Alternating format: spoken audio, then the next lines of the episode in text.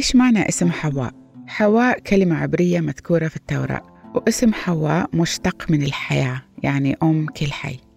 وبعد حواء معناها الاحتواء، بمعنى المرأة التي تحتوي البشر وتكون مصدر دفء في البيت.